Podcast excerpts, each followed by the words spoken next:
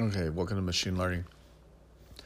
In this case, I want to talk about aneutronic problems, the deuterium to deuterium uh, side effect reactions, and the Bremsstrahlung radiation. See, this is one of the big problems with the TOMOC is that it's not addressing how to overcome the Bremsstrahlung radiation problem. Uh, so, just to start off, can the fusion reactor improve the performance of deuterium plus helium 3 or advance aneutronic uh, fuel reactions reactors by utilizing plasma not in the thermodynamic equilibrium? And the answer is no.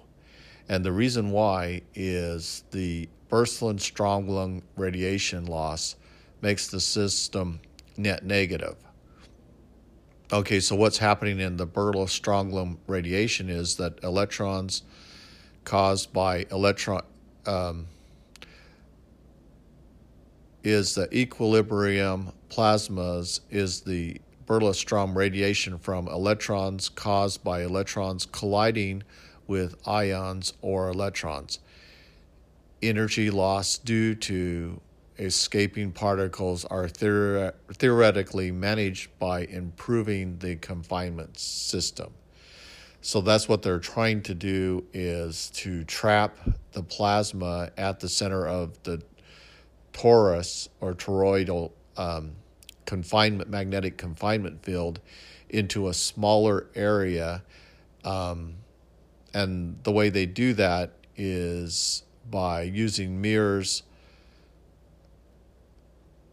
um, like Crossfire claims to mirror back some of the plasma. And the question did they solve the Bremsstrahlung radiation leakage issue? And even if they could use supercomputing to figure out the behavior of these electrons at that super confinement, it's still probably probably not possible. And so the uh, answer to the aneutronic problem is no, that they have not solved that, and um, they have not been able to get past the Berlin strong lung radiation problem. Too much leakage, so it'd be net negative.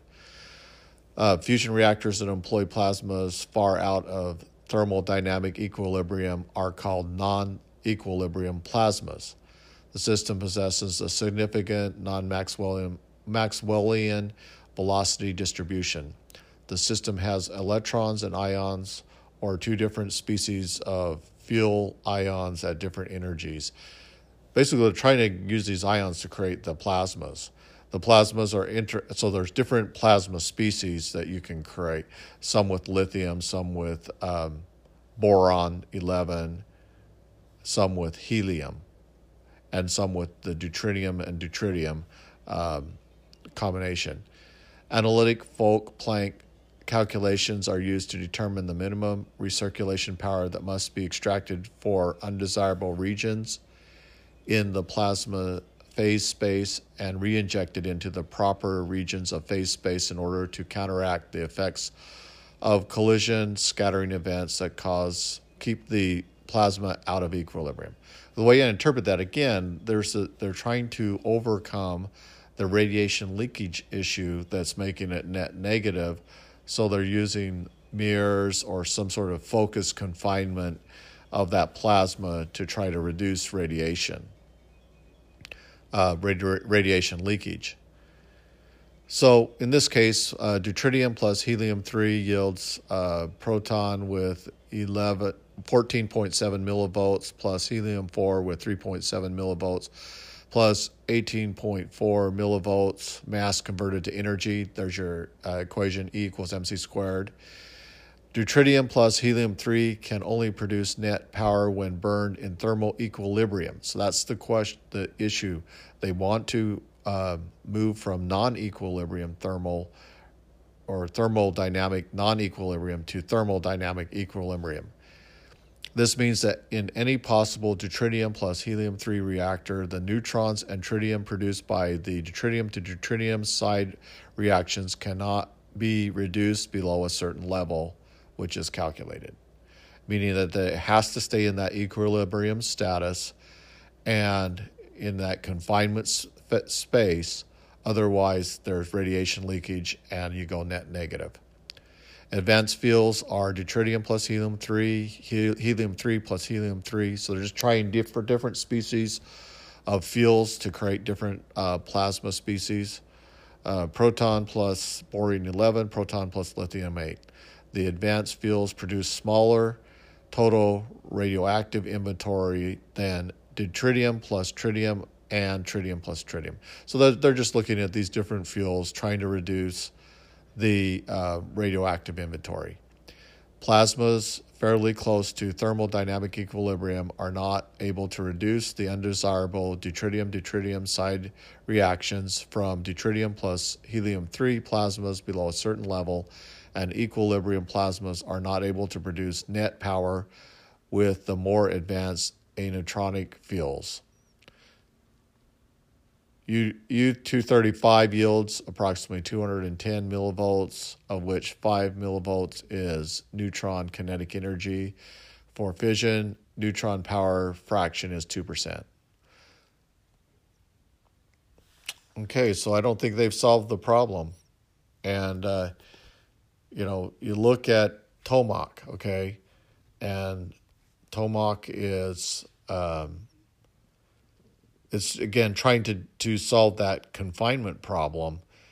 And um, but they have to keep the it, it has to maintain thermal equilibrium and it hasn't done that yet. So that what they do is they they're trying to narrow that confinement space at the uh, center of the torus or toroid so they want to increase the density of the plasma to allow the fusion reactions to proceed at high enough rate to make net energy. In the case of magnetically confined plasma, this requires the development of high magnetic fields and high power. This requirement is fulfilled by TOMOC, a torus shaped vessel that confines plasma using magnetic fields.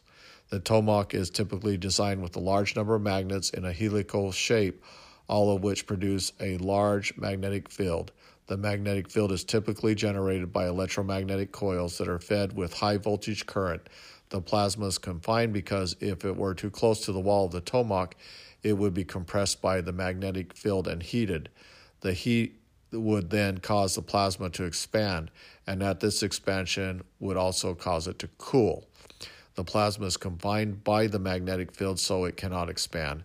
The heating causes it to expand and cooling causes it to contract. This contraction causes the plasmas to be heated, and this heating can cause it to expand. Anyway, it's that's kind of illogical. Um, but what it's what it was saying is that it's try the magnetic field is trying to confine that plasma to attempt to get to thermal equilibrium.